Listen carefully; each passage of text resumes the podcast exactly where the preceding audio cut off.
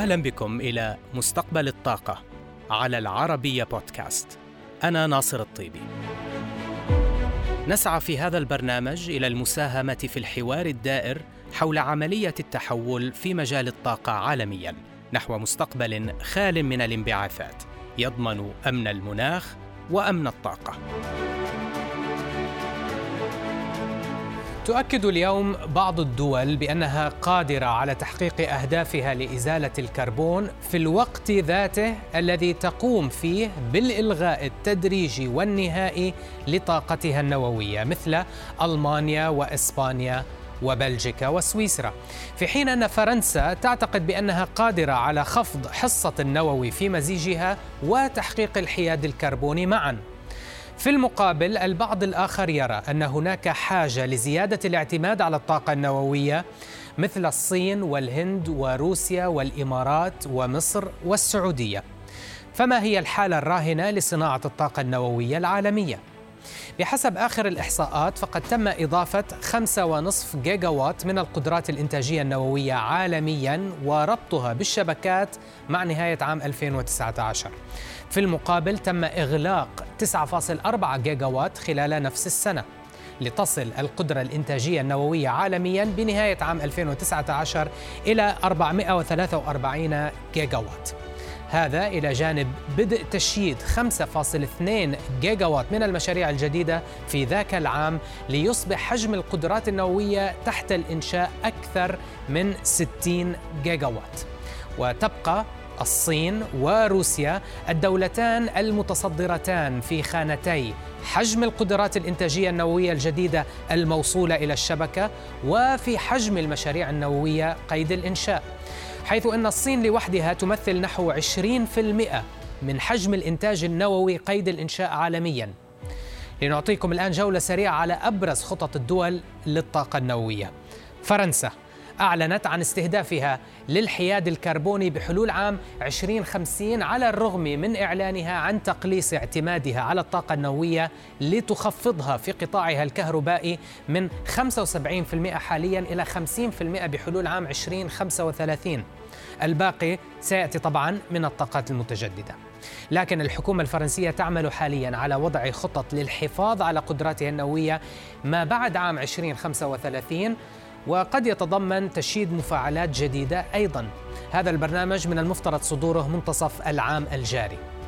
بينما أكدت اليابان على نيتها رفع حصة الطاقة النووية في إنتاجها الكهربائي إلى نحو 20% بحلول عام 2030 إلا أن هذه الخطة تتعرض لبعض التأخير في ضوء بطء عملية إعادة تشغيل المفاعلات التي تم إيقافها عقب كارثة فوكوشيما عام 2011 في حين أن بلجيكا تخطط للإلغاء التدريجي للطاقة النووية بحلول عام 2025 مع العلم أنها تمثل اليوم نحو 46% من إنتاج الكهرباء حاليا في البلاد كما بنهاية 2019 أما الصين فلديها اليوم 94 محطة نووية بقدرات إنتاجية تبلغ 51 جيجا وات كما بنهاية العام الماضي.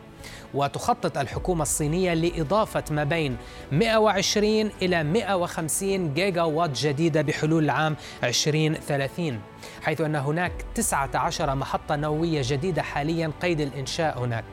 على فكرة بالرغم من العدد الكبير للمحطات النووية في الصين إلا أن الطاقة النووية تشكل أقل من 2.5% فقط من قدرات الإنتاج الكهربائية للصين.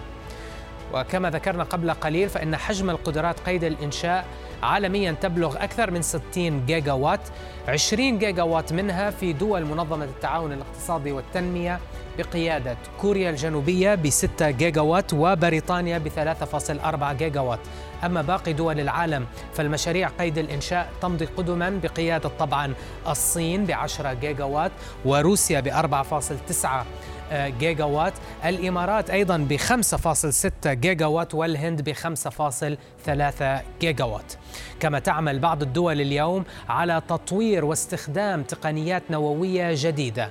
أبرزها تقنية المفاعلات المعيارية الصغيرة ما يطلق عليها اسم Small Modular Reactors SMR حيث تدرس السعودية استخدامها في تحلية المياه.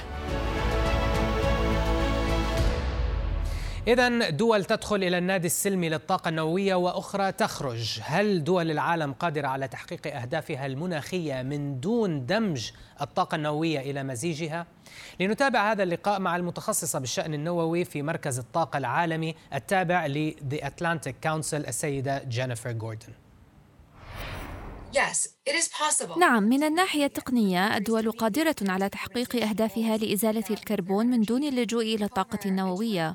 ولكن علي أن أشير هنا إلى أن جميع السيناريوهات الأربعة التي وضعتها الهيئة الحكومية الدولية المعنية بتغير المناخ عام 2018 جميعها تتضمن زيادة في الطاقات النووية مستقبلا مقارنة بمستويات عام 2010 وهذا يشير إلى أهمية الطاقة النووية في تحقيق المستهدفات المناخية وملاقاة الطلب المتنامي على الطاقة وتسجيل مستويات نمو اقتصادية كلها في الوقت نفسه.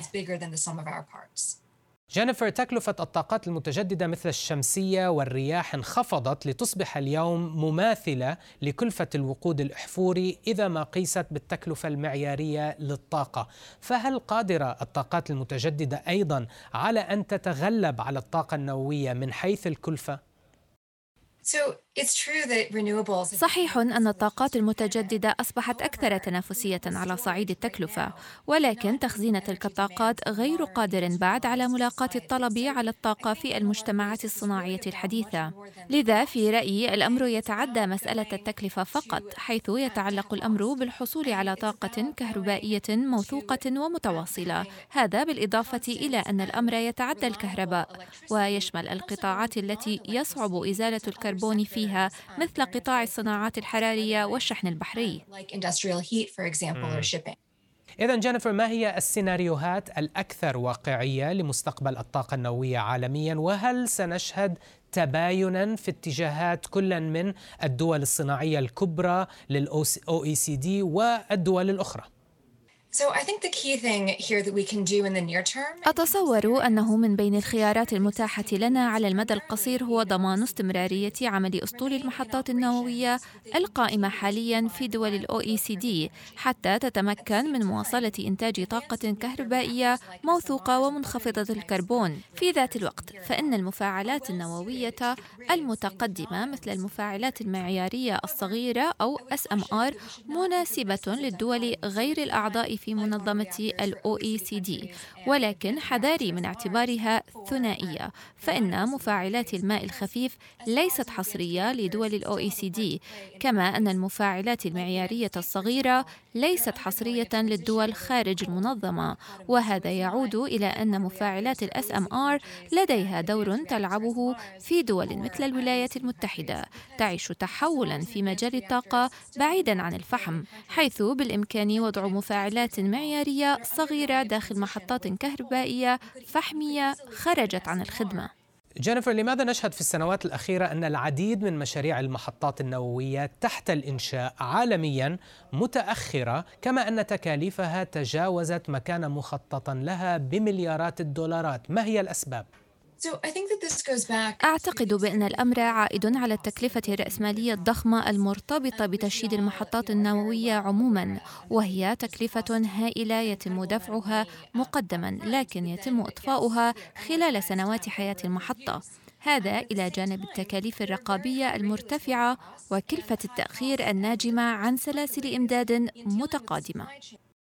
اليوم جينيفر هناك تصميم جديد في المفاعلات آه، يطلق عليه اسم Small Modular Reactor وهي مفاعلات صغيرة من الممكن أيضا تجميع وحداتها لتشكيل وحدة أكبر كيف تستطيع هذه التقنية من تغيير مستقبل الطاقة النووية عالميا ومتى نتوقع أن يتم إطلاق تلك التقنية تجارياً؟ أول مفاعل معياري صغير تتم الموافقة عليه من قبل هيئة الرقابة النووية الأمريكية كان في نوفمبر الماضي. وبحسب الجدول الزمني المقدم من مطور المفاعل شركة نيوسكيل فإن مفاعلها سيدخل الخدمة التجارية عام 2029 ومن المرتقب أن يليها دخول مفاعلات مماثلة أخرى في العام الذي يليه. بالحديث عن السياق التجاري للصناعة النووية جينيفر يبدو أن المنافسة تشتد ما بين لاعبيها التقليديين في اليابان وفرنسا وأمريكا وما بين اللاعبين الجدد في الصين وكوريا الجنوبية كيف تتوقعين أن تتطور هذه المنافسة مستقبلاً؟ بكل وضوح فإن الولايات المتحدة تنظر إلى روسيا والصين على أنهما منافسان على الصعيد الجيوسياسي وليس على صعيد المنافسة التجارية فحسب. في المقابل فإن الدول الأخرى مثل كوريا الجنوبية واليابان وكندا وفرنسا وبريطانيا فصحيح هم منافسون تجاريون ولكنهم أولا حلفاء للولايات المتحدة. بالتالي إذا فاز أحد هؤلاء الحلفاء بعقد لتشييد محطة نووية كما الحال مع كوريا الجنوبية ومحطة البراكة في الإمارات فهذا أمر سار لأننا نعرف بأنه سيتم تطبيق أعلى معايير الأمان وعدم الانتشار كما أنه سيعزز من العلاقات الدبلوماسية بين الولايات المتحدة والحليف والطرف الثالث المشتري للتقنية النووية. أما فيما يخص المنافسة مع روسيا والصين فمن الواضح أنهما يستخدمان شركات مملوكة من الدول لتقديم حزمات تمويلية جذابة للدول. لذا من المهم جدا للولايات المتحدة وحلفائها التعاون في مجال تمويل الطاقة النووية المدنية لضمان اختيار عطاءاتنا حتى نضمن أنه عندما ننافس شركات حكومية يكون عطاؤنا يتضمن قيمة جماعية أكبر. سؤال أخير جينيفر حول المنطقة. آه، طبعا جئت على ذكر محطة براكة النووية في الإمارات والتي ستبدأ التشغيل التجاري قريبا.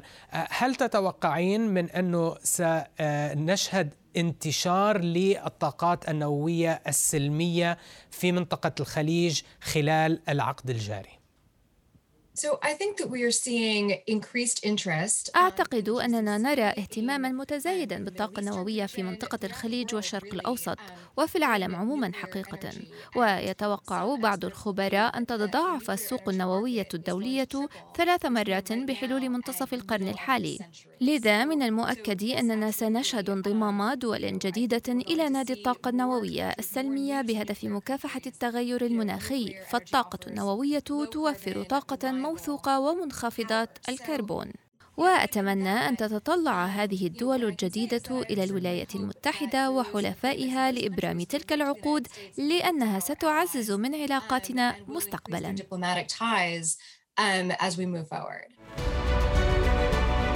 بهذا نصل إلى نهاية حلقتنا لهذا الأسبوع. نلقاكم الأسبوع المقبل في حلقة جديدة من مستقبل الطاقة على العربية بودكاست.